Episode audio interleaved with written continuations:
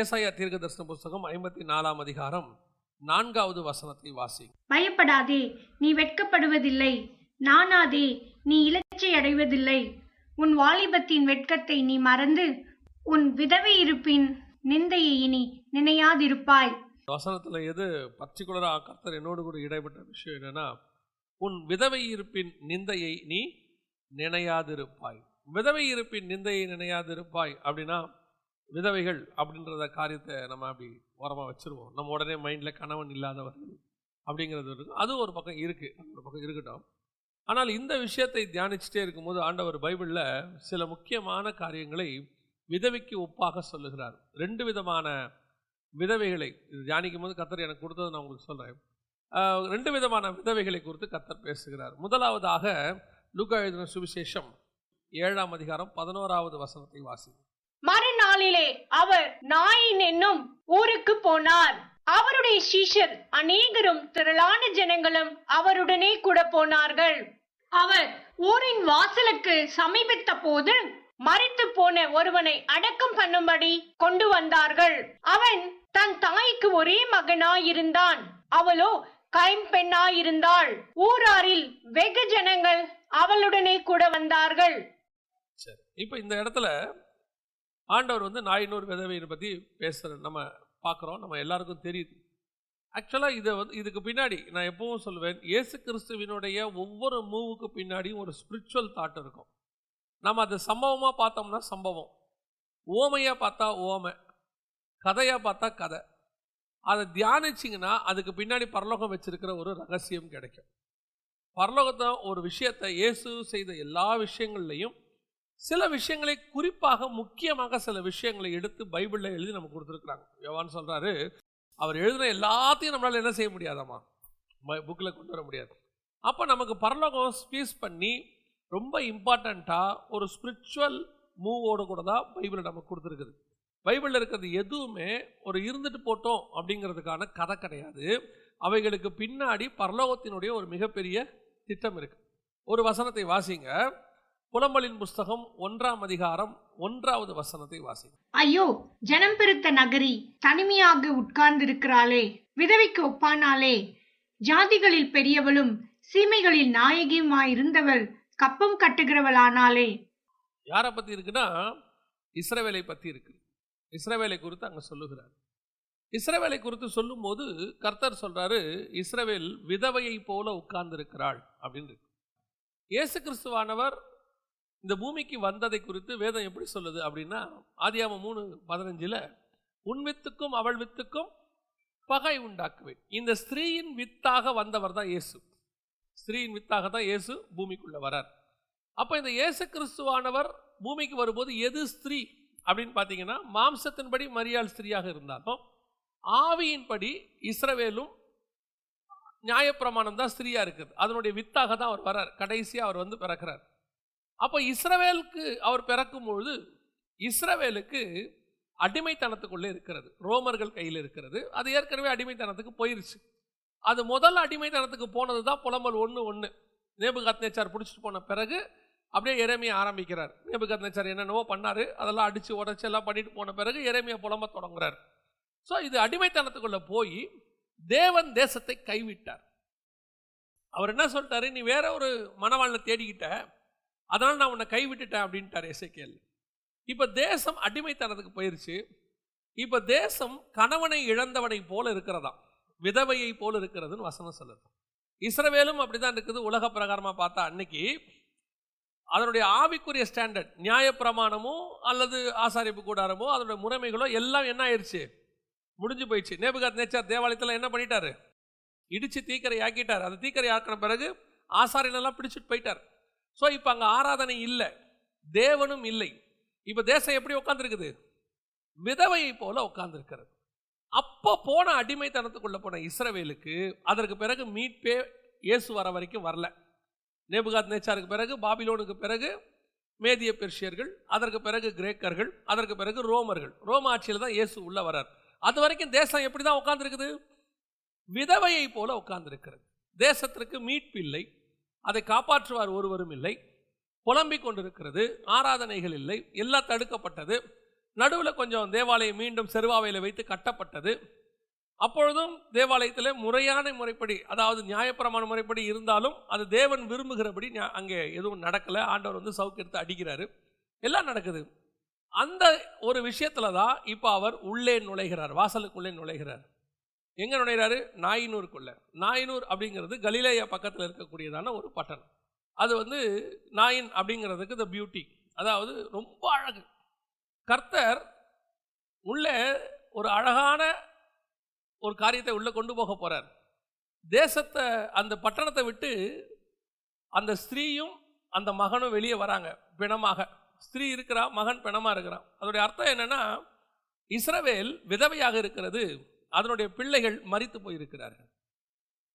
இப்போ அதை சந்திக்கும்படி மணவாளன் வருகிறார். அதை சந்திக்கும்படி மணவாளன் உள்ளே நுழையும் போது அவர் சொல்றாரு இஸ்ரவேல் சபையை பார்த்து சொல்றாரு அழாதே உன் நிந்தையை நான் எடுத்துட்டேன். இஸ்ரவேலுடைய நிந்தையை நான் என்ன செஞ்சிட்டேன்? எப்போ இயேசு உள்ளே வந்தாரோ அன்னையோடு கூட மரணம் வெளியே போயிருச்சு. ஏன்னா இவர்தான் ஜீவன். இயேசு உள்ளே ஜீவன் நுழையும் போது மரணத்திற்கு அங்கே வேலை இல்லை. மகனை பறிகொடுத்து மணவாளன் இல்லாமல் உட்கார்ந்திருக்கிறதான மணவாட்டி அதாவது விதவையை போல உட்கார்ந்திருக்கிறதான சபைக்கு கர்த்தர் சொல்றாரு அழாத உன் மகன் மரணம் அடைந்தாலும் அவனை நான் மீண்டும் உயிரோடு கூடி எழுப்புவேன். அதோட அர்த்தம் என்ன? இஸ்ரவேல் காணாமல் போனாலும் இல்லாமல் போனாலும் மண்ணோடு மண்ணாய் போனாலும் அவனை மீண்டும் உயிரோடு கூட எழுப்பி கொண்டாந்து உட்கார வைப்பதற்கு உள்ளே மணவாளன் வந்துட்டார்னு அர்த்தம். முப்பத்தேழாம் அதிகாரம் இசைக்கேல் புஸ்தகத்தில் வாசிக்கிறோம். எலும்புகளின் பள்ளத்தாக்கு அப்படின்னு சொல்லி பார்க்கிறோம். இசைக்கேலை கொண்டு போய் விடுறாரு. அப்போ எசைக்கேலை பார்த்து ஆண்டவர் கேட்குறாரு மனுபுத்திரனே இவைகள் உயிரடையுமா? அப்படின்னு கேட்குறாரு அவர் சொல்றார் ஆண்டவரை உமக்கு தெரியும். நீங்கள் சொன்னீங்கன்னா உயிரடையும். அப்போ அவர் ஆண்டவர் சொல்கிறார் நீ தரிசனம் உரை என்ன நடக்கும்? உயிரடையும் அப்படிங்கிறார். இப்போ இந்த தீர்க்க தரிசனம் எங்க நிறைவேறுது அப்படின்னு கேட்டிங்கன்னா ரெண்டு இடத்துல அது நடக்கும். முதலாவது இஸ்ரவேல் ஏறக்குறைய நானூற்றி முப்பது வருஷமாக மண்ணோடு மண்ணாய் தன்னுடைய எல்லா அடையாளங்களையும் தொடைத்து விட்டு இருக்கிறது இப்போ அதை மீண்டும் உயிரோடு கூட எழுப்பும்படி தான் யார் வர்றது? அந்த எலும்புகளின் பள்ளத்தாக்கில் இசைக்கையில் அனுப்பின மாதிரி இப்போ இயேசு உள்ளே நுழைகிறார் நானூற்றி முப்பது வருஷம் எல்லாவற்றையும் இழந்துவிட்டு ஒரு விதவை போல உட்கார்ந்திருக்கிற அந்த பட்டணத்தை அந்த தேசத்தை அந்த சந்ததியை மீண்டும் கர்த்தர் உயிரோடு கூட எழுப்புகிறார். மீண்டும் வரார். அதான் இஸ்ரவேலுக்கு கொடுக்கப்பட்டதான மிகப்பெரியதான ஆசீர்வாதம். உன் விதவையின் நிந்தை நீ என்ன செய்ய? நினையாதிருப்பாய் ஆண்டவர் ஒரு வாக்கு தத்தம் பண்றாரு. ஏசையால ஏசாயா ஐம்பத்தி நாலு ஆறு கைவிடப்பட்டு மனம் நொந்தவளான ஸ்திரீயை போலவும் இளம் பிராயத்தில் விவாகம் செய்து தள்ளப்பட்ட மனைவியை போலும் இருக்கிற உன்னை கர்த்தர் அழைத்தார் என்று உன் தேவன் சொல்லுகிறார். இப்போ இந்த விதவையும் கைவிடப்பட்டவளும் விவாகம் செய்து தள்ளப்பட்டவளும் ஆகிய அந்த ஸ்திரீயை பார்த்து கர்த்தர் சொல்கிறாரு கர்த்தர் உன்னை அழைத்தார். இப்போ அந்த ஸ்திரீ போய் இயேசுகிட்ட கேட்கல நாயின்னு ஒரு ஸ்திரீ போய் கேட்கல. என்ன கேட்கல? என் பையனை எழுப்பி கொடுங்கன்னு கேட்கல. அவர்கிட்ட போய் விண்ணப்பம் பண்ணல. அந்த அம்மாவுடைய முடிவு என்ன ஆயிடுச்சு? எனக்கு கணவனும் இல்லை இப்போ யாரும் இல்லை? பிள்ளையும் இல்லை. இஸ்ரவேலை பொறுத்த வரைக்கும் என்ன? தேவன் இல்லை. அவங்களுக்கு என்னைக்கோ தேவன் அவங்கள விட்டு போயிட்டாரு. இசைக்கேல் காலத்திலே ஆண்டவர் சொல்லிட்டாரு என் பரிசுத்த ஸ்தலத்தை விட்டு தூரமாய் போகும் பண்ணும்படியான காரியத்தை இஸ்ரவேல் வம்சத்தார் செய்கிறார்கள். தேவன் அவங்கள விட்டு போயிட்டாரு. கடைசியா இஸ்ரவேல் சந்ததியும் போகுது. கொஞ்சம் கொஞ்சமா போயிட்டே இருக்குது. கிபி எழுபதுல பார்த்தீங்கன்னா இஸ்ரவேல் சந்ததி மொத்தமா தேசத்தை விட்டு வெளியே போயிருச்சு. அதுக்கப்புறம் இஸ்ரவேல் சந்ததியே இல்லை. இயேசு உள்ள லாஸ்ட் சான்ஸ் கொடுக்குறாரு. கடைசி சான்ஸ் பல நேரங்களில் நாம் என்ன நினைக்கிறோம்? இதோட முடிஞ்சிருச்சு. ஏற்கனவே சிலர்லாம் சொல்லுவாங்க பட்டக்கால்லையே போடும் அப்படிம்பாங்க. ஏற்கனவே பிரச்சனை போயிட்டு இருக்குது அதில் இந்த பிரச்சனை வேற. ஏற்கனவே பொருளாதார பிரச்சனை போயிட்டு இருக்கு அதில் திடீர்னு ஒரு வியாதி வேற. அதுக்கு மாதம் கேட்டால் போய் டாக்டர்கிட்ட சொல்லுவார் இப்போல்லாம் மினிமம் எழுபதாயிரம் எண்பதாயிரம் தான் நார்மலாகவே அப்போ டாக்டர் சொல்கிறார் லட்சக்கணக்கில் சொல்கிறாரு நம்ம என்ன சொல்கிறோம் ஏற்கனவே கடனில் இருக்கிறோம். இதில் இந்த வியாதி வேறயா? அப்போ வேற வழி இல்லை. நமக்கு கடன் வாங்குறதுக்கும் வழி இல்லை. கடைசியில் நம்ம சாகத்தான் வேணும். ஒரு சிலர்லாம் அந்த முடிவில் தான் இருக்கிறாங்க. ஏற்கனவே நான் வந்து விதவை நிலைமையில் தான் இருக்கிறேன். ஒன்றும் இல்லாமல் யாரும் இல்லாமல் தனியாக தான் இருக்கிறேன். என் பிள்ளைகளை வளர்க்குறதுக்கு கூட வழி இல்லாமல் இருக்கிறேன். ஆனால் கடைசியாக இப்போ என் பிள்ளையோ அல்லது அந்த காரியமோ சாகிற நிலைமைக்கு வந்துருச்சு. இனி ஒன்றும் பண்ண முடியாதுங்கிற முடிவுக்கு வந்துச்சு. இப்போ தான் கத்தர் உள்ளே நுழையிறாராம்மா ரெண்டு நாளைக்கு முன்னாடி நுழைஞ்சிருந்தா பையன் உயிரோடு இருந்திருப்பான்.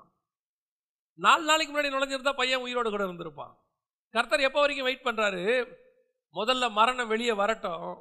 அப்போ தான் ஜீவன் உள்ளே வரும். நீ வெளியே வரணும் முதல்ல. ஆண்டவர் அதை தான் வெயிட் பண்ணுறாரு சில காரணங்களுக்கு தான் கத்தர் வெயிட் பண்ணிட்டு இருக்கிறார்.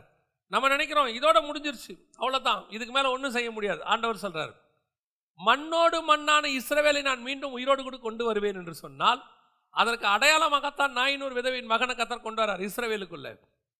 கொண்டு வந்து உயிரோடு கூட எழுப்பி சொல்கிறாரு நீ அழாதே. உன் கண்ணீரை துடைக்கிற ஒருத்தர் உள்ளே வந்துட்டார். இல்லை ஆண்டவரே செத்து ரெண்டு நாளே போச்சு அவ்வளோதான் முடிஞ்சிருச்சு. நாங்கள் புதைக்க கொண்டு போய்கிட்டு இருக்கிறோம் ஆண்டவரே. நீ புதைக்க கொண்டு போ. இல்லை புதைச்சி நாலு நாள் ஆகட்டும். அது நாரி போனதாக கூட இருக்கட்டும். அல்லது அதையும் தாண்டி மண்ணோடு மண்ணாய் உலர்ந்த எலும்புகளாய் மாறட்டும். உயிரை பண்ணுகிறவர் உயிரடைய பண்ணுகிறவர் ஒருவர் இருக்கிறார். அவர் உன் வாசலுக்குள்ளே நுழைகிறார். அவர் அந்த வாசலுக்குள்ளே இந்த மாதம் நமக்கு ஆண்டவர் கொடுக்குறாரு. இனி அது வாழ்நாள் முல்லா நமக்கு பொருந்தும். கர்த்தர் உள்ளே நுழைகிறார். இனி மறித்தவைகள் எல்லாம் உயிரோடு கூடி எழும்பும். முடிந்தவைகளை கர்த்தர் தொடங்க பண்ணுவார். இல்லாமைன்னு இல்லாமல் தான் இதோட முடிஞ்சிருச்சு அப்படிங்கிறத கர்த்தர் ரீஸ்டார்ட் பண்ணுவார். கர்த்தரால் ரீஸ்டார்ட் நல்லா பண்ண முடியும். மொத்த பூமியை தண்ணியில் முடிச்சுட்டு க்ளோஸ் ஆயிட்டு இனி ஒன்றுமே இல்லைன்னு சொன்ன பிறகு கர்த்தர் ரீஸ்டார்ட் பண்ணுவார். அதாவது கம்ப்யூட்டர் ஹேங் ஆயிடுச்சுன்னு வச்சுக்கோங்க. அப்புறம் வேறு வழியே இல்லைன்னு கடைசி நம்ம என்ன செய்வோம்?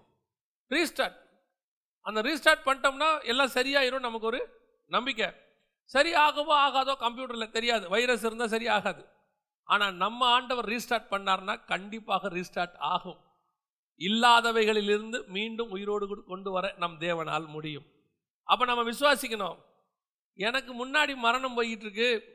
பின்னாடி அம்மா வந்துக்கிட்டு இருக்கிறாங்க. சபை போயிட்டு இருக்கு மரணத்துக்கு எதுவாக இருக்குது? அங்கே சத்தியம் செத்து கிடக்குது.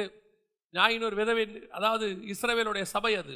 அவருடைய பிள்ளைகள் நியாயப்பிரமாணம் எல்லாம் செத்து கிடக்குது. ஆண்டவர் சொல்றாரு கவலைப்படாத திருப்பி நான் என்ன செஞ்சிருவேன் இதை? எனக்கு ரொம்ப ஆச்சரியம் என்னன்னா தொடர்ந்து வாசிங்க பதினோராவது வசனத்தை வாசிங்க. அந்த லூக்கா ஏழு பதினொன்று மறுநாளிலே அவர் நாயின் என்னும் ஊருக்கு போனார். அவருடைய சீஷர் அநேகரும் திரளான ஜனங்களும் அவருடனே கூட போனார்கள். பதினாறு வாசிங்க. எல்லாரும் பயமடைந்து மகா தீர்க்கதரிசியானவர் நமக்குள்ளே தோன்றியிருக்கிறார் என்றும் தேவன் தமது ஜனங்களை சந்தித்தார் என்றும் சொல்லி தேவனை மகிமைப்படுத்தினார்கள். இப்போ இவங்க என்ன செய்யணும்? ஐயோ ஒருத்தர் உயிரோடு எழுப்பிட்டார் அப்படிங்கிறத விட அவங்க கடைசியாக சொல்ற வார்த்தை ரொம்ப முக்கியம். இதுவரைக்கும் சந்திக்காது இருந்த தேவன் இப்போது நம்மை சந்திக்க வந்திருக்கிறார். தேவன் சந்திக்க வந்துட்டார். இஸ்ரவேல் படுத்திருக்கிற இஸ்ரவேல் சந்ததியை செத்து போயிருக்கிற நியாயப்பிரமாணத்தை விதவையை போல இருக்கிற இஸ்ரவேல் சபையை கர்த்தர் மீண்டும் அந்த நிந்தையை நீக்கும்படி உள்ளே நுழைந்திருக்கிறார். இப்போ சொல்றாங்க தேவன் என்னை சந்திக்க வந்திருக்கிறார். தேவன் சந்திக்க வந்துட்டார்னா மறித்ததெல்லாம் மீண்டும் உயிரோடு கூட எழுப்பும் லீலூயா இதான் முதலாவது விதவையின் நிந்தை இருப்பை கத்தர் பார்க்கறது இஸ்ரவேலுக்கு. அதே நேரத்தில் புறஜாதி சபை உங்களுக்கு எனக்கும் கர்த்தர் இன்னொன்று வச்சிருக்கிறார். அது இஸ்ரவேல். இஸ்ரவேலை எழுப்பினார். இஸ்ரவேலை எழுப்பின பிறகு அவர்கள் மீண்டும் ஆண்டவர் என்ன பண்ணுறாரு உள்ளே போய் வெளியே போயிட்டு இருக்கிற மரணத்தை உயிரோட எழுப்பி அந்த கல்லறைக்கு போக வேண்டியவனை திருப்பி எங்கே கூட்டிகிட்டு போயிட்டாரு? வீட்டுக்கு கூட்டிகிட்டு போயிட்டாரு. காணாமல் போக வேண்டிய இஸ்ரவேலை இயேசுநாதர் உள்ளே வந்து என்ன பண்ணிட்டாரு? மீண்டும் கட்டி எழுப்பிட்டார். எல்லாம் பண்ணியாச்சு. இவர் இவங்கள உள்ளே கூட்டிகிட்டு போனா அவன் இவர் பட்டணத்துக்கு புறமே தள்ளி கொலை பண்ணிட்டான். இயேசு கிறிஸ்து என்ன பண்ணிட்டான்? பட்டணத்துக்கு புறமே எருசலேமுக்கு புறம்பே அவரை தள்ளி கொலை செய்தார்கள். இவர் அவனை உள்ள வைக்கணும்னு நினச்சா அவனுங்க இவரை வெளியே தள்ளிட்டாங்க. இப்போ வெளியே போன இயேசு கிறிஸ்து அதுக்கப்புறம் தேசத்தை கைவிட்டார். கிபி எழுபதில் அவர்கள் சிதறடிக்கப்பட்டார்கள். அதற்கு பிறகு ஆண்டவர் உங்களை என்னையும் செலக்ட் பண்ணியிருக்கிறார். லேலூயா இப்போ நாயின் ஒரு விதவை என்பது இஸ்ரவேலனுடைய சபைக்கு அடையாளமாக இருக்குமானால் நீங்களும் நானும் வேறொரு விதவைக்கு சமானமாக இருக்கிறோம். ஆண்டவர் சொல்றார் வாசிங்க. லுக்கா விசேஷம் நான்காம் அதிகாரம். இருபத்தி அஞ்சு இருபத்தி ஆறை வாசிங்க. அன்றியும் எலியாவின் நாட்களிலே மூன்று வருஷமும் ஆறு மாதமும் வானம் அடைப்பட்டு தேசமெங்கும் மிகுந்த பஞ்சம் உண்டாயிருந்த போது இஸ்ரவேலுக்குள் அநேகம் விதவைகள் இருந்தார்கள். ஆயினும் எலியா சீதோன் நாட்டிலுள்ள சரேப்தா ஊரிலிருந்த ஒரு விதவையினிடத்திற்கு அனுப்பப்பட்டானே அல்லாமல் மற்றொருத்தியினிடத்திற்கும் அனுப்பப்படவில்லை. எலியாவை குறித்து அடுத்து நம்ம பார்க்குறோம். இப்போ இஸ்ரவேல் இது வந்து இதுக்கு பின்னாடி வந்து நான் சொல்றது எல்லாமே ஆவிக்குரிய பின்னாடி இருக்கிற காரியங்கள். இஸ்ரவேலை கத்தர் மீட்கும்படி வந்தார். அது விதவையைப் போல உட்கார்ந்திருந்தது. உட்கார்ந்திருந்ததான அந்த இஸ்ரவேலுடைய சந்ததியை மீட்டு கர்த்தர் அவர்களை மீண்டும் ஜீவனோடு கூட வைக்க விரும்பினார். ஆனால் அவர்களோ இயேசுவை புறம்பே தள்ளி கொலை செய்து விட்டார்கள். இப்போ தேவன் வெளியே போயிட்டாரு. இப்போ ஆண்டவர் வந்தது எதுக்காக வந்தார்? நல்லா கவனிங்க. ஆண்டவர் எதுக்காக வந்தார் அப்படின்னு கேட்டால் இஸ்ரவேலுக்குள்ளே அவருடைய புதிய பிரமாணம் மெல்கிசேதேக்கின் முறைமை அல்லது கிருபையின் பிரமாணம் சுயாதீன பிரமாணம் சொல்லக்கூடிய புது விஷயத்தை சொல்ல வர்றார். அதனால தான் இயேசு திருப்பி திருப்பி சொல்வார் கொலை செய்யாதிருப்பீர்கள் என்று பூர்வத்தாருக்கு சொல்லப்பட்டது. நான் உங்களுக்கு சொல்லுகிறேன். விபச்சாரம் செய்யாதிருப்பாயாக என்று பூர்வத்தாருக்கு சொல்லப்பட்டது. நான் உங்களுக்கு சொல்லுகிறேன். அப்போ இயேசு வந்து எதை செய்ய வந்திருக்கிறாரு? அதை விட அட்வான்ஸ்டாக ஒன்று கொடுக்க வந்திருக்காரு பிரமாணத்தை. அதை விட மேலான ஒரு சத்தியத்தை கொடுக்க வந்திருக்கிறாரு. அந்த சத்தியத்தை கொடுக்க வந்தவரை கொடுக்க விடாமையே பண்ணிட்டான். இப்போ அந்த சத்தியத்தையே அவன் கேட்கல. அந்த சத்தியத்தை கேட்க ஆரம்பிக்கும் போதே அவரை கொலை பண்ணிட்டான். கொலை பண்ணி தூக்கி வெளியே போட்டான். இஸ்ரே எருசலேமுக்கு வெளியே. இப்போ உயிரோடு எழுந்த இயேசு நேராக அந்த பிரமாணத்தை யாருக்கிட்ட அனுப்புறாரு? புறஜாதியாரங்க உங்ககிட்டயும் எங்கிட்டயும் அனுப்பி விட்டுட்டார். இப்போ நீங்களும் நானும் எதில் இருக்கிறோம்? சுயாதீன பிரமாணத்தில் இருக்கிறோம். கிருபையின் பிரமாணம் சொல்கிறேன் சுயாதீன பிரமாணத்தில் இருக்கிறோம். இதை நம்மகிட்ட அனுப்பி விட்டார் இப்போ ஆண்டவர். அதுக்கு அடையாளமாக தான் எலியா சாரிபாத் விதவையின் வீட்டுக்கு போனது. புறஜாதியாருடைய விதவையின் வீட்டுக்கு அவன் போகிறது இப்போ நாம் எலியா வர வரைக்கும் இயேசு கிறிஸ்து நமக்கு அதை அனுப்புகிற வரைக்கும் பரிசுத்த ஆவியானவர் வந்து நமக்கு இந்த சத்தியத்தை கொடுக்கிற வரைக்கும் நாமளும் எப்படிதான் இருந்தோமா? ஒரு விதவையை போல வாசிங்க. ஏசையா நாற்பத்தி ஏழு ஒன்பதை வாசிங்க. சந்தான சேதமும் விதவையிருப்பும் ஆகிய இவ்விரண்டும் உனக்கு சடிதியாக ஒரே நாளில் வரும். உன் திரளான சூனியங்களின் நிமித்தமும் உன் வெகுவான ஸ்தம்பன வித்தைகளின் நிமித்தமும் அவைகள் பூரணமாய் உன்மேல் வரும். யாரை சொல்றவருக்கு புறஜாதி பாபிலோனை பத்தி சொல்லப்பட்டு நாம் ஒரு காலத்தில் பாபிலோனுக்கு அதனுடைய அடிமைத்தனத்துக்கு தான் இருந்தோம். அப்படிதான் தான் வெளிப்படுத்தல் பதினேழு அஞ்சு சொல்லுது. பாபிலோனிய பழக்க வழக்கங்கள் ஏன்னா எல்லாம் பாபேல்ல உருவானது. எல்லாத்துக்கும் இருந்து கடைசியாக நமக்கு யாருமே இல்லாமல் கைவிடப்பட்ட நிலைமையில் இருந்தோம். அப்பதான் கர்த்தர் என்ன பண்ணுறாரு நமக்கு ஒரு புது பிரமாணத்தை அனுப்பி விடுறாரு. எலியா இருக்கிறான் பாருங்க. எலியா வந்து புதிய ஏற்பாட்டு சபைக்கான பிரமாணத்துக்கான ஒரு அடையாளம். புதிய ஏற்பாட்டு சபையினுடைய அடையா பிரமாணம்னா என்ன? நான் உங்களுக்கு சொன்னேன் ஏற்கனவே மெல்கி சதைக்கின் முறைமைன்னு சொன்னோம். மெல்கி சதைக்கின் முறைமைனா என்ன? வம்ச வரலாறு இல்லாதவன். அப்படிதான் எபிரேயர் நிருபம் சொல்லுது. வம்ச வரலாறு இல்லாதவன். முடிவு இல்லாதவன். இப்போ எலியாவை பாருங்க அப்பா அம்மா யாருன்னு? தெரியாது. திஸ்பியன் ஆகிய எலியா அப்படின்னு இருக்கும். அடுத்து முடிவு இல்லாதவன் மரணம் இல்லாதவன் ஆதியும் அந்தமும் இல்லாதவன். அவன் பார்த்தீங்கன்னா திடீர்னு சொல்காட்டில் ஏறி மேலே போயிட்டான். அவனுக்கு மரணமே இல்லை. எங்கேருந்து வந்தான்னு தெரியாது. எங்கே போனான் பரலோகத்துக்கு போனான் இருக்கு பரலோகன்றது நம்ம பார்க்காத ஒரு இடம். அங்கே போயிட்டான். அவனுக்கு மரணம் இல்லை. தாய் தகப்பன் இல்லை. அவன் வந்து மெல்கி செதைக்கின் முறைமையின் ஒரு அடையாளமாக இருக்கிறான்.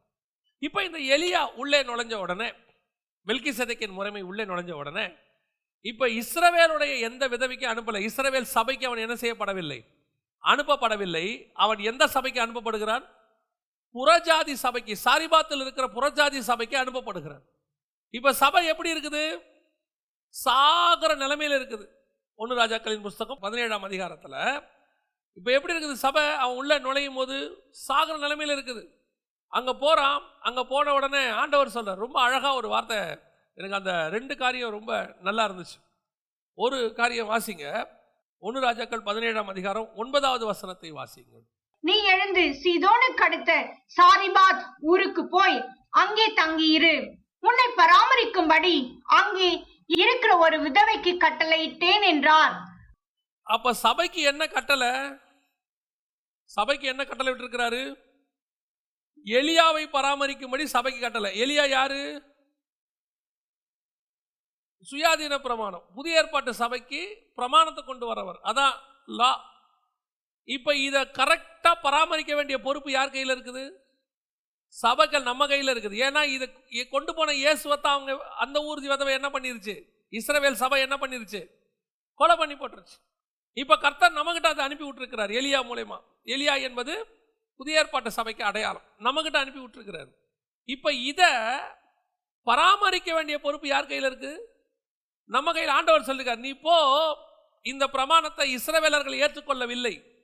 இஸ்ரவேல் ஏற்றுக்கொள்ள மாட்டான். ஏன்னா ஏற்கனவே கொடுத்த நியாய பிரமாணத்தை அவன் என்ன செய்யல? ஒழுங்காக வச்சுக்கல. அதையே கீழே போட்டுட்டான்.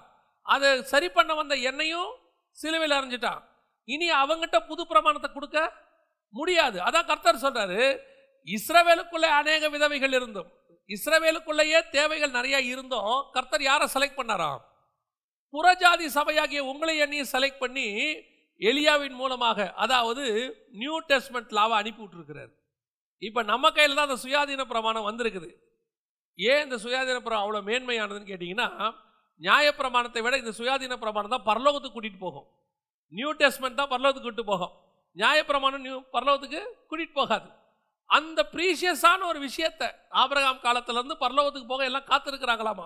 அவர்கள் நம்மை இல்லாமல் பூர்ணராகாதபடி விசேஷித்த நன்மையான தொண்டை கத்த நமக்கென்று முன்பதாகவே நியமித்து வைத்திருந்தார். அவங்க எல்லாம் காத்திருந்தாங்களாமா? காத்திருக்கும் போது அவங்களுக்கு அது என்ன செய்யலையாமா? கிடைக்கல. சரி கர்த்தர் அவங்க சந்ததிக்கு கொடுத்து அதை அப்படியே பரலோகத்துக்கு கொண்டு போகலான்னு நினைக்கும் போது அவன் என்ன பண்ணிட்டான் அதை? வேணான்னு தள்ளிட்டான். ப்ரீஷியஸான விஷயத்தை மிக முக்கியமான ஆசீர்வாதத்தை தள்ளி விட்டுட்டான். இப்போ கர்த்தர் என்ன பண்றாரு? அதை எடுத்து சரி ஓகே அவன் வேணான்ட்டான். இதை கொண்டு போய் யாருக்கிட்ட கொடு? புறஜாதி விதவை ஒருத்தர் உட்காந்துருக்கிறா அவள் அழுதுட்டு உட்காந்துருக்கிறா அவளுக்கு யாரும் இல்லாமல் உட்காந்துருக்கிறா அவளுக்கு ஒரு சான்ஸ் கொடுப்போம். காணானிய ஸ்திரீ வந்து கேட்கும் போது அவர் சொல்றாரு இது யாருடைய அப்பம்? பிள்ளைகளின் அப்பம். இந்த பிள்ளைகளின் அப்பத்தை நான் என்ன செய்ய முடியாது? கு- அவ சொல்றா ஆண்டவரே பிள்ளைகளின் அப்பத்தை எனக்கு தர வேண்டாம். அவன் சாப்பிடட்டும். அவன் வேணான்னு ஒன்று தூக்கி போடுவான்ல அதை எங்கிட்ட கொடுத்துருக்க. ஆண்டவர் சரி அவன் என்ன தூக்கி போறானோ அதை நான் உனக்கு தரேன். அவனுடைய விண்ணப்பம் அவ்வளோதான் மேஜையிலேருந்து விழுந்து துணிக்கியை கொடுங்க எனக்கு. சரி பையனுக்கு இஸ்ரவேலுக்கு அப்பத்தை எடுத்து கொண்டு போய் கொடுத்தா இவன் என்ன பண்ணிவிட்டான் தெரியுமா? துணிக்கிய கீழே போடுவான்னு பார்த்தா அப்பத்தையே தள்ளிட்டான். சில ஆட்கள் சாப்பிட்டு மிச்சம் வைப்பான். சிலர் சாப்பாடு வச்ச உடனே தள்ளிடுவான். ஆனால் அவனுக்கு தெரியாது இதுக்காக ஒரு கூட்டம் கீழே உட்காந்துக்கிட்டு இருக்குது. நீ போட்ட நீ வேணான்னு சொன்ன அவன் வாங்கிறதுக்கு ரெடியாக இருக்கிறான். ஆனால் அவங்கிட்ட போச்சு அதுக்கப்புறம் உனக்கு கிடைக்காது. அதுதான் நடந்துச்சு.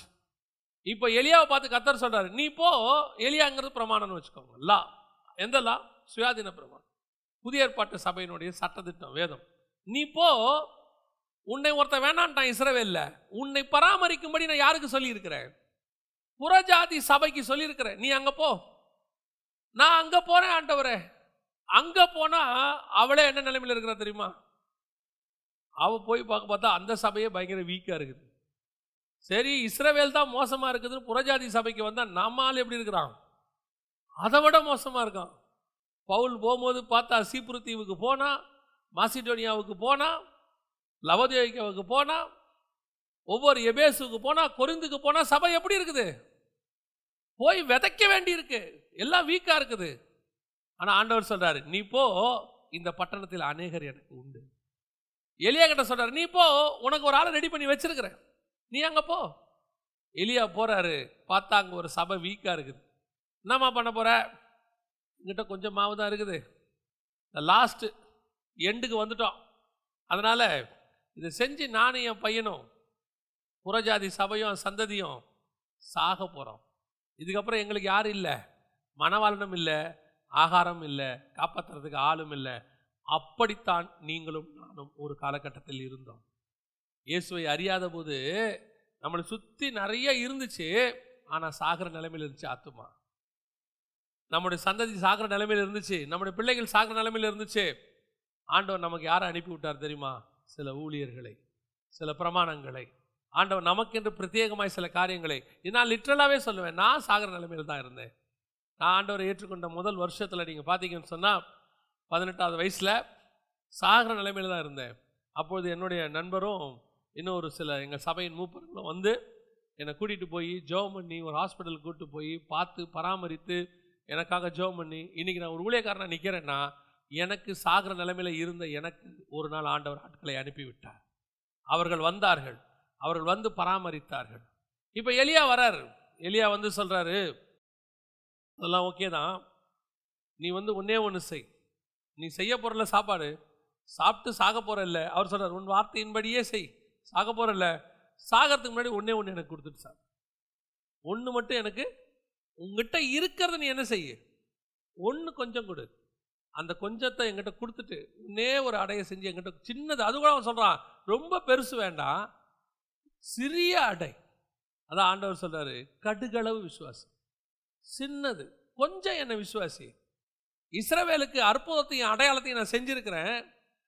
பத்து வாதைகள் அவனை விடுதலையாக்கி இருக்கிறேன் செங்கடலை கலக்க பண்ணியிருக்கிறேன் மேகஸ்தம்பம் அக்னிஸ்தம்பம் எல்லாம் செஞ்சிருக்கிறேன் மண்ணாவை வருவிச்சிருக்கிறேன் யோர்தானை பின்னிட்டு போக வச்சிருக்கிறேன் அன்னையிலிருந்து ரெண்டாயிரம் வருஷம் அவனை நான் பத்திரமா பாதுகாத்திருக்கிறேன். ஆனால் நான் வரும்போது அவனுக்கு என்னிடத்துல என்ன இல்லை? விசுவாசம் இல்லை. என்னை விட்டுட்டான். அவன் சொல்றாரு வேத வாக்கியங்களை ஆராய்ந்து பாரு உன் கையில் இருக்க நியாயப்பிரமாணத்தை பாரியா? என்ன தெரிஞ்சுக்கலாம். ஒருத்த வந்து கேட்குறான் ஆண்டவரே வருகிறவர் நீர் தானா எங்களுக்கு சொல்லும் எது வரைக்கும் வேதனை அவர் சொல்கிறாரு பல முறை சொன்னேன். எக்ஸ்பிளைன் பண்ணேன் எல்லாத்தையும் விட்டுட்டீங்க. ஆண்டவர் சொல்கிறாரு அவனுக்கு இவ்வளவு செஞ்சேன் ஏன்னா அவங்ககிட்ட ஆபரகாம் காலத்துலேருந்து எல்லாம் இருக்குது கையில் பிரமாணம் கிரமாணம் எல்லாம் இருக்குது அவனுக்கு அவ்வளவு செஞ்சேன் அவன் என்னை விட்டுட்டான். நான் உங்ககிட்ட அவ்வளவுலாம் எதிர்பார்க்கல. கொஞ்சம் விசுவாசம். என்ன நீ ஒரு வாய் வாயில் அறிக்கை பண்ணு. இருதயத்தில் விசுவாசித்து வாயில் அறிக்கை பண்ணால் போதும். அவன் அப்படி பண்ண முடியாது. இஸ்ரவேல் அவன் ஆசாரிப்பு கூடாரத்துக்கு காளையை கொண்டு போகணும் அடிக்கணும் ஆட்டுக்குட்டி அடிக்கணும் அவனுக்கு பிரமாணம் நிறையா இருக்குது. நமக்கு அதெல்லாம் ஒன்றுமே இல்லை. இருதயத்தில் விசுவாசித்து வாயில் அறிக்கை பண்ணு. என்ன உன் தேவன் மட்டும் நீ நம்பு. ஒரே ஒரு அடையை மட்டும் என்கிட்ட கொடு. கொஞ்சம் என் பக்கம் திரும்பு. அதுக்கப்புறம் உன் சபை உன் வீடு நீ எப்படி இருக்கன்னு மட்டும் பாரு. இன்னைக்கு நம்மகிட்ட அந்த கொஞ்சம் விசுவாசம் தான் இல்லை. ஆண்டவர் சொல்ல அவனுக்கு அவ்வளோ அற்புதம் செஞ்சு நீ கொஞ்சம் என் பக்கம் திரும்பு. அவனை அற்புதம் செய்து கூட்டு வந்தேன். நான் உன்னை கூட்டிட்டு வந்து அற்புதம் செய்ய போறேன். லேலூயா அவனை பராமரிக்கும்படி தான் ஆண்டவர் யாரை அனுப்புனாரு? சாரிபாத் வீட்டுக்கு அனுப்புனாரு. ஆனா நடந்தது என்ன தெரியுமா? அவன் அந்த வீட்டையே காப்பாத்திட்டான். ஆண்டவர் என்ன சொல்லி அமைச்சாரு உன்னை பராமரிக்கும்படி அங்க போ. அப்ப நம்ம நம்ம என்ன நினைச்சுப்போம்? அவங்க வீட்டில் நல்லா சாப்பாடு இருக்கும் போல. நம்ம அங்க போயிட்டோம்னா நல்லா பார்த்துப்பாங்க. காலை மாலை மூணு வேளை நல்லா டிஃபனை போட்டு ஏன்னா இவர் இங்கேயே இறைச்சியும் அப்பத்தையும் சாப்பிட்ருக்கிறார் இது தீர்ந்தவன தான் கத்தர் சொல்றார் உன்னை பராமரிக்கும்படி ஒரு விதவைக்கு கட்டளையிட்டு இருக்கிறார் என்ன தாட்டில் போயிருப்பாரு? அப்பா இங்கே ஒன்றும் சாப்பாடு இல்லை. அங்கே போனால் நம்ம நல்லா பார்த்துப்பாங்க போல. அங்கே போனால் அவனே சாவர நிலைமையில் இருக்கான். என்னடா நிலைமை? இப்படி ஆகிப்போச்சு இப்போ அங்கே போகிறாரு அங்கே போன உடனே ஆண்டவர் சொல்கிறாரு அவ வீட்லேயே இரு. இதுதான் புதிய ஏற்பாட்டு சபை. நம்மக்கிட்ட கர்த்தர் வரும்போது நம்ம ரொம்ப வீக்கான நிலைமையில் இருந்தோம். நம்மக்கிட்ட பிரமாணம் வரும்போது அப்போ சிலரை அனுப்பும்போது புறஜாதியார் எப்படி இருந்தாங்க தெரியுமா? நம்மெல்லாம் சாகிற நிலைமையில் இருந்தோம். சந்ததி அழிகிற நிலைமையில் இருந்துச்சு. இயேசு வரும்போதே கடைசி காலம்தான். வசனம் சொல்லுது காலம் நிறைவேறின போது அவர் வந்தார்னு இருக்கு. புறஜாதியார் காலம் கணக்கிலே இல்லை. இயேசு வந்தது ஃபைனல் இயேசு வரும்போதே கடைசி ஏழு வருஷம் இயேசு உயிர் தெழுந்ததுலேருந்து ஏழு வருஷம் தான் பாக்கி இருந்துச்சு. ஆனால் நடுவில் நம்ம வந்துட்டோம். அப்போ ஒருவேளை நம்ம நடுவில் வராமல் இருந்திருந்தா அப்போடைய ஏழு வருஷத்தோட என்ன பண்ணியிருக்கோம் உலகமே முடிஞ்சிருக்கோம். ஆஸ் பர் தானியல் புஸ்தகத்தினுடைய கணக்கின்படி அப்போ அந்த ஏழு வருஷத்துக்கு முன்னாடி இயேசு வரும்போது இருந்த புறஞ்சாதியாருக்கு அது என்ன காலம்? அதுதான் கடைசி காலம். சாகர காலம் முடிவு காலம். அந்த முடிவு காலத்தில் பிரமாணம் யார் கைக்கு வருது? புறஜாதியார் கைக்கு வருது. நம்ம கைக்கு வருது. வசனம் சொல்லுது அந்த பஞ்சம் தீர மட்டும் அந்த பஞ்சம் தீரும் மட்டும் அவங்க வீட்டில் எண்ணெயும் மாவும் குறைவுபடவே இல்லை. ரெண்டாயிரம் வருஷமாக அந்த பிரமாணம் நம் கையில் இருக்கிறது. ரெண்டாயிரம் வருஷமாய் கத்த நம்மை ஆசீர்வதித்துக் கொண்டே இருக்கிறார். லேலூயா இப்போ சபையில் ரெண்டு முக்கியமான விஷயம் இருக்குது அந்த வீட்டில் சாரிபாத் விதவின் வீட்டுக்குள்ள ரெண்டு முக்கியமான விஷயம். ஒன்று எண்ணெய் இன்னொன்று மாவு. மாவு என்பது வசனத்துக்கான அடையாளம். ஜலித்த மாவு. அப்படின்னா என்ன அர்த்தம் அப்படின்னு கேட்டால் எந்த விதம் கலங்கம் இல்லாத ஞானப்பாலாகிய வேதவசனம். எந்த விதமான கலப்படம் இல்லாத உபதேசம் சபைக்குள்ள இருக்கணும். ரெண்டாவது பர்சுத்தாவின் அபிஷேகம் எண்ணெய். இது ரெண்டும் சபைக்குள்ள இருக்கணும். இது ரெண்டும் குறைவுபடாமல் இருக்கும். எப்போ வரைக்கும் இருக்கும் தெரியுமா? அந்த பஞ்சம் தீர்ற வரைக்கும் இருக்கும். உபத்திரவ காலம் முடிகிற வரைக்கும். அந்த வ- அந்த வருஷம் பஞ்சம் எத்தனை வருஷம் மழை பெய்யாமல் இருந்துச்சு? மூணரை வருஷம். உபத்திரவ காலம் எத்தனை வருஷம்? மூணரை வருஷம். மகா உபத்திரவ காலம் மூணரை வருஷம். கரெக்டாக அந்த மூன்றரை வருஷமும் இந்த மூன்றரை வருஷமும் கரெக்டாக இருக்கும்.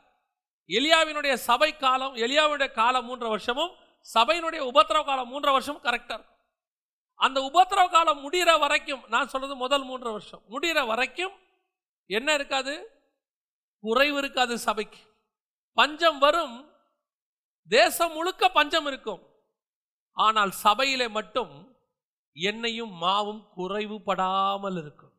குறைவுபடாமல் இருக்கும் எனக்கு ஆண்டவர் இந்த கொரோனா டயத்தில் சில காரியங்களை இந்த இந்த பேத பகுதியிலிருந்து சொல்லி கொடுத்தார். என்னன்னு கேட்டிங்கன்னா எலியா வந்து மூணு ஸ்டேஜை கிராஸ் பண்ணணும். முதல் ஸ்டேஜ் அவர் வந்து ஆற்றங்கரைக்கு போனோம். கேரி ஆற்றங்கரைக்கு. அங்கே அவருக்கு காக்கா அப்பமும் இறைச்சியும் கொண்டு வரும். இது ஃபஸ்ட்டு ஸ்டேஜ் ரெண்டாவது ஸ்டேஜ் எலியா சாரிபாத் விதவியின் வீட்டுக்கு போனோம். இப்போ அந்த ஸ்டேஜுக்கு தான் நம்ம போக போகிறோம் இது ஆண்டவர் எனக்கு சொல்லி கொடுத்தது என்னுடைய தனிப்பட்ட லைஃப் முதல் ஸ்டேஜ் நாம் இப்போ கிராஸ் பண்ணியிருக்கிறோம். இப்போ பஞ்சம் கொடிதான் மாறப்போகுது. இன்னும் பஞ்சம் வரும். உச்சத்துக்கு போகும். அப்படி போகும்போது ஆற்றில் கூட தண்ணி இருக்காதாம்மா எங்கேயும் குடிக்க தண்ணி கூட கிடைக்காதாம்மா சாப்பாடு இருக்காது. ஆனால் ஒன்று மட்டும் நடக்கும். கர்த்தருடைய பிரமாணம் இருக்கிற சபை எலியா இருக்கிற வீடு. எலியா தான் புதிய ஏற்பாட்டு சபைக்கு பிரமாணம். கர்த்தருடைய வார்த்தையை கை கொள்ளுகிற சபையிலே எண்ணெயும் மாவும் குறைவுபடாமல் இருக்கும்.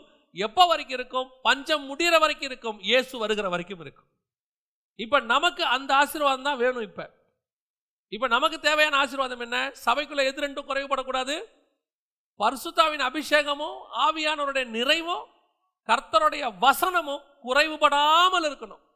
அதுக்கு தான் ஆண்டவர் உங்களை கொண்டாந்து உட்கார வச்சிருக்கிறார். சபைக்குள்ள நீங்கள் குறைவுபடாமல் பார்த்துக்க வேண்டியது என்ன தெரியுமா? உங்கள் மேலே இருக்கிற அபிஷேகத்தையும் அதனால்தான் தாவிது சொல்கிறான் உன் மேல் இருக்கிற என் ஆவியை எடுத்து விடாமலும்.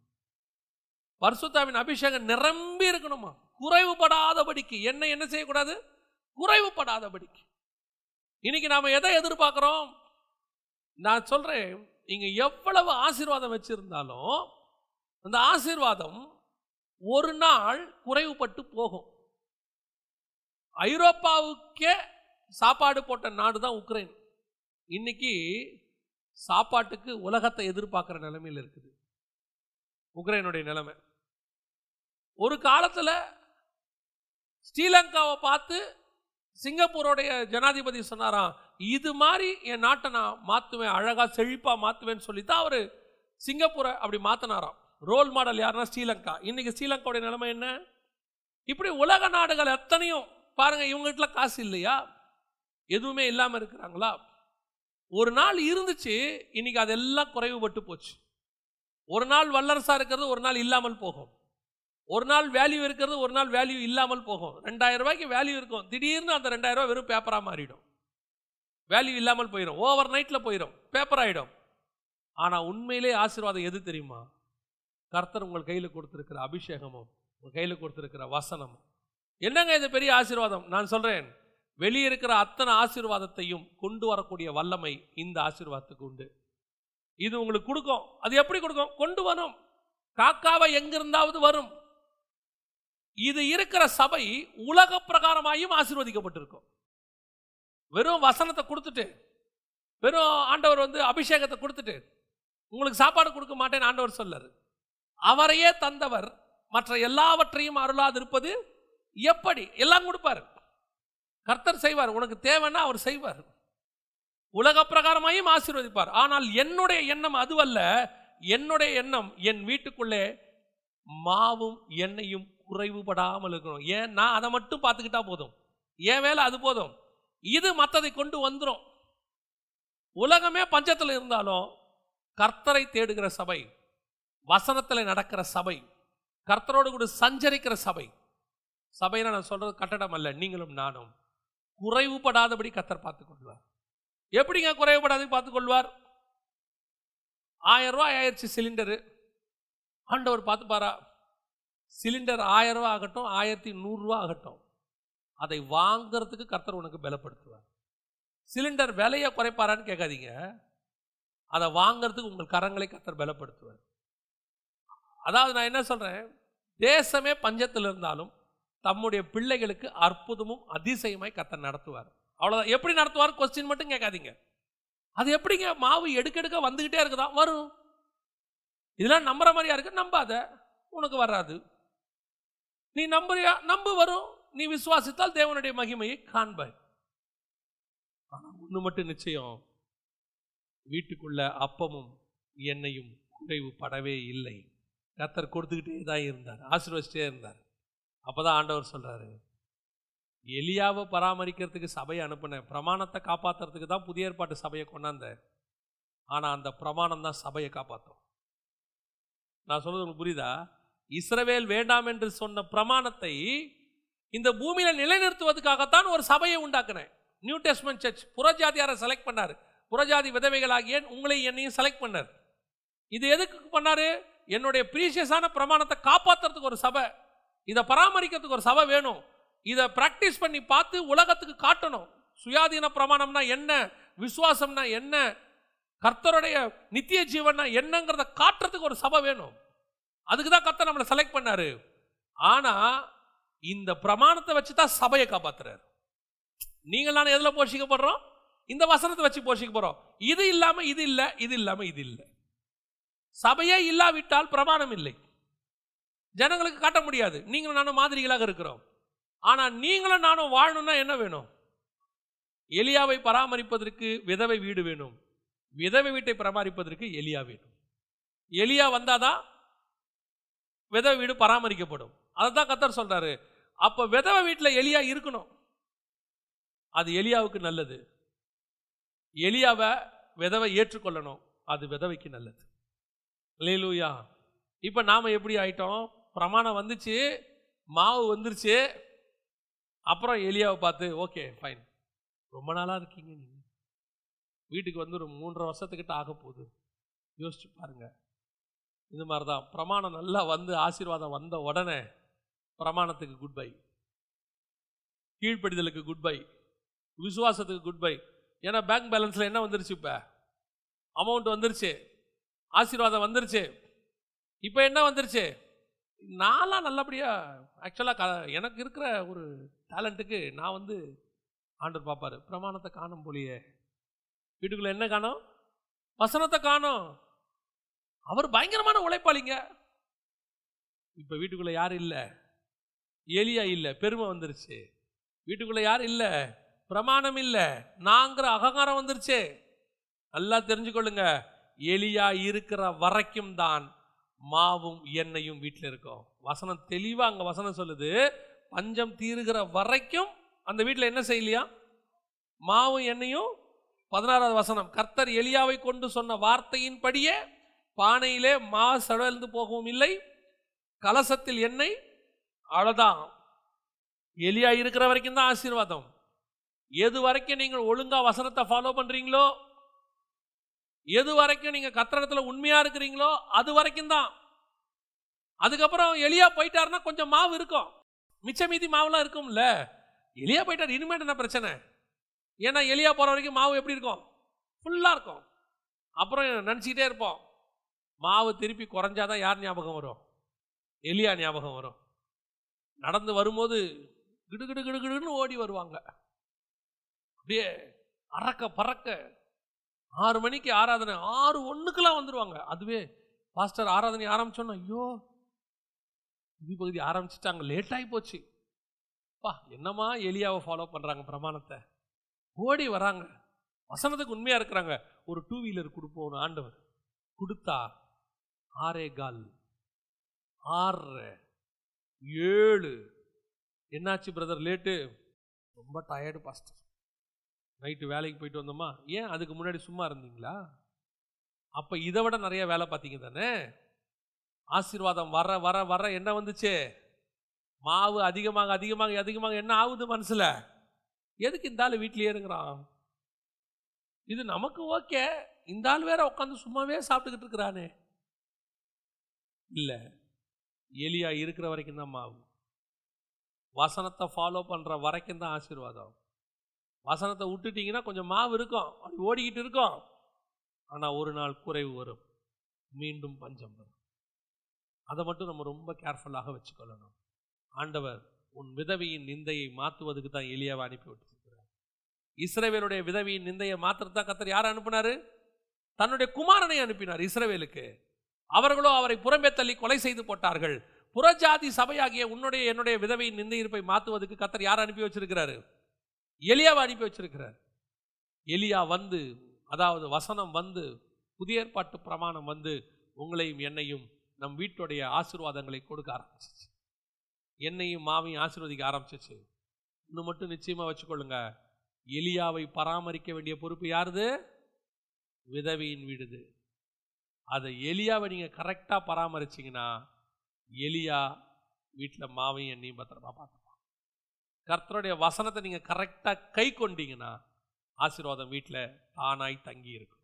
ஆசீர்வாதம் வந்துருச்சுன்னு எலியாவை விட்டுட்டு மாவையோ எண்ணெயோ மட்டும் பார்த்தீங்க ஒரு நாள் பிரமாணம் இல்லாமல் போகும். அன்னைக்கு மீண்டும் பஞ்சம் வரும். மீண்டும் விதவை வீடு சாகர வீடாய் மாறும். இன்னைக்கு ஆண்டவர் ஆசீர்வாதத்தை நம்ம கொடுக்கத்தான் விரும்புகிறார் இன்னைக்கு ஆண்டவர் சொல்கிறார் உன் விதவியின் நிந்தை இருப்பை நான் என்ன செய்ய போகிறேன் மாற்றப் போகிறேன். இன்னைக்கு நம்முடைய பிரச்சனைகள் எல்லாம் மாறும். நான் திருப்பியும் ஒரே ஒரு விஷயத்தை சொல்லிட்டு முடிக்கிறேன். கர்த்தருடைய வசனத்தை கை கொண்டு அவருடைய பிரமாணத்தின்படி பிரமாணம்னா நான் சொல்கிறது சுயாதீன பிரமாணம். இந்த புதிய ஏற்பாட்டில் கர்த்தர் கொடுத்த கட்டளைகளை கரெக்டாக கை கொள்ளுங்க. உங்கள் வீட்டில் எண்ணெயும் மாவும் ஒரு நாளும் குறைவுப்படாது நான் சொல்கிறேன் என்- நான் வந்து என்னுடைய என்ன சாட்சியாக வச்சு சொல்கிறேன் இந்த ஊழியத்திற்கு பதினெட்டு வருஷத்துக்கு முன்னாடி நான் வரும்போது ரெண்டாயிரத்தி நாலில் வரும்போது நான் இந்த கலப்பையில் கை வைக்கும்போது ஆண்டவர் சொன்ன வார்த்தை இதில் கை வைக்கிற உன்னை நான் கைப்பிடிக்கிறேன். இன்னைய வரைக்கும் நான் சொல்லுவேன் இந்த பதினெட்டு ஆண்டு காலம் என் தேவனாகிய கர்த்தர் ஒரு நாளும் என்னை குறைவுபட பார்த்ததே கிடையாது. என்னை குறைவுபட விட்டதே கிடையாது. ஒன்று மட்டும் சொல்லுவார் உன்னை மட்டும் கரெக்டாக வச்சுக்கோ. நீ என் கூட இருக்கிறத மட்டும் கரெக்டாக பார்த்துக்கோ. பேட்ரி கரெக்டாக போட்டிங்கன்னா வாட்ச் கரெக்டாக ஓடும். கரெக்டாக பெட்ரோல் போட்டிங்கன்னா வண்டி ஒழுங்காக ஓடும். ஒழுங்காக பராமரிக்காவிட்டால் எதாக இருந்தாலும் ஒரு நாள் நின்று போகும். அதைத்தான் உங்களுடைய நாம தான் தேவனுடைய சபை. நாம் ஒழுங்காக வசனத்தை கொண்டு பராமரித்தோம்னா நம் வாழ்க்கையில் வசனத்தை கை கொண்டோம்னா ஆசீர்வாதம் என்பது உலக பிரகாரமாயும் சொல்கிறேன் ஆவிக்குரியவதையும் சொல்கிறேன் உலக பிரகாரமாகி நீங்கள் தரித்திரமாக இருக்கணும்னு கத்தர் ஒரு நாளும் விரும்பவே இல்லை. நீங்களும் நானும் பிச்சை எடுக்கணும்னு கத்தர் ஒரு நாளும் விரும்பவே இல்லை. கர்த்தர் உங்களை போதுமென்ற மனதனும் கூட இருக்க சொல்லி தான் சொல்லியிருக்கிறார். இருக்கிறத விட்டு நம்ம எதுக்கு ஆசைப்படக்கூடாது? ரெண்டு சேட்டலைட் இருந்தால் நல்லா இருக்கும் ஆண்டவர். எனக்கு நானே ரீசார்ஜ் பண்ணிப்பேன். அது தேவையில்லை. ஆண்டவர் உனக்கு வாழ்க்கைக்கு என்ன தேவையோ அது கண்டிப்பாக கொடுப்பார். உன்னை அழைத்த ஆண்டவர் இதெல்லாம் முன்குறிச்சு தான் அழைச்சிருக்கிறேன். இல்லையிலூயா நீங்கள் மட்டும் செய்ய வேண்டியது ஒன்றே ஒன்று இஸ்ரவேல் ஜனங்கள் இயேசுவை வெளியே தள்ளினது போல நாம் எலியாவை வெளியே தள்ளி விடக்கூடாது. எலியா இருக்கிற வரைக்கும் தான் ஆசீர்வாதம். பிரமாணம் இருக்கிற வரைக்கும் கத்தருடைய வார்த்தையை கை கொள்ளுகிற வரைக்கும் தான் நமக்கு என்ன இருக்குது? ஆசீர்வாதம் இருக்குது. நம்ம ஜோம் இல்லாமல் நம்ம எல்லாரும் தேவ சமூகத்தில் எழுந்திருப்போமா? நம்ம எல்லா கண்களை மூடுவோம். ஒரே ஒரு காரியத்துக்காக நம்ம ஜோம் பண்ணுவோம். உங்களை ஆராய்ந்து பாருங்க. கர்த்தர் உங்ககிட்ட தம்முடைய கிருபையின் வார்த்தைகளை அனுப்பினார். அபிஷேகத்தை அனுப்பினார். அதனால தான் சபையை பார்த்து கர்த்தர் சொல்றாரு நான் வருமளவும் உனக்குள்ளதை பற்றி கொண்டிரு. நான் வருமளவும் உனக்குள்ளதை பற்றி கொண்டிரு. நான் உனக்கு சில காரியங்கள் கொடுத்துருக்கிறேன் அபிஷேகத்தை கொடுத்திருக்கிறேன். பழைய ஏற்பாட்டு பரிசுத்தவான்களுக்கு கிடைக்காத நித்திய ஜீவ வசனத்தை கத்த நம் கையில் கொடுத்துருக்கிறேன் அவங்களுடைய பிரமாணத்தை பத்தி சொல்லும்போது நான் நன்மைக்கு எதுவல்லாத பிரமாணங்களையும் ஜே ஜீவனுக்கு எதுவல்லாத நியமங்களையும் கொடுத்தேங்கிறார். ஆனா நம்மகிட்ட சொல்லும்போது நித்திய ஜீவ வசனத்தை கொடுத்திருக்கிறார். அவர்களுக்கு ஆட்டுக்குட்டியை கொடுத்தார். நமக்கு ஆட்டுக்குட்டியானவரையே கொடுத்தார். அவர்களுக்கு மேல் பாதாளம் பரதீசி தான் கிடைத்தது. உங்களுக்கும் எனக்கும் பரலோகமே வாக்குத்தத்தம் பண்ணப்பட்டது. அதுதான் உன் வீட்டுக்குள்ள இருக்கிற எலியா இப்போ. அந்த வசனம்தான். நித்திய ஜீவன் அழிப்பேன் என்பதே அவர் நமக்கு பண்ணியிருக்கிற வாக்குத்தத்தம். அந்த வாக்குத்தத்தம் தான் இப்போ உங்க வீட்டுக்குள்ள எளியாவா இருக்குது. அதை நீங்க ஒழுங்கா பராமரிச்சீங்கன்னா உங்க ஆவிக்குரிய வாழ்க்கையை ஒழுங்கா பராமரிச்சு கரெக்டா இருந்தீங்கன்னா எண்ணெயும் மாவும் குறைவுபடாது. குறைவு வருதா? நான் இன்னும் சரியான பராமரிப்பை எங்கேயோ மிஸ்டேக் எங்கேயோ இருக்குதுன்னு ஆராய்ஞ்சு பாருங்க. இன்னைக்கு நாம் ஜோம் பண்ண ஆண்டவர்கிட்ட ஒப்பு கொடுக்க போகிறோம் ஆண்டவரே நான் என் ஆவிக்குரிய வாழ்க்கையை இன்னும் ஒரு தடவை சீர்தூக்கி பார்க்குறேன். நம்மை நாமே நிதானித்து அருந்தோமானால் நாம் நியாயம் தீர்க்கப்படும் நான் ஆராய்ந்து பார்க்குறேன் ஆண்டவரை ஒப்பு கொடுப்போமா? சர்வ வல்லமை உள்ள எங்கள் தகப்பனே. அருமையான நேரத்திற்காய் ஸ்தோத்திரம். ஆண்டவரே நாங்கள் விதவைகளைப் போல நிந்தையாக யாரும் இல்லாமல் மறிக்கும் தருவாயில இதோடு கூட எங்கள் வாழ்க்கை முடிஞ்சிட்டுன்னு சொல்லி பொறுக்கிட்டு இருந்த காலத்தில் எங்களை தேடி உங்களுடைய வார்த்தைகளை அனுப்புனீங்கப்பா. எங்களை தேடி உங்கள் ரட்சிப்பை அனுப்புனீங்க ஆண்டவரே. கேட்பாரற்று கிடந்த எங்களை நீங்கள் செலக்ட் பண்ணீங்கப்பா.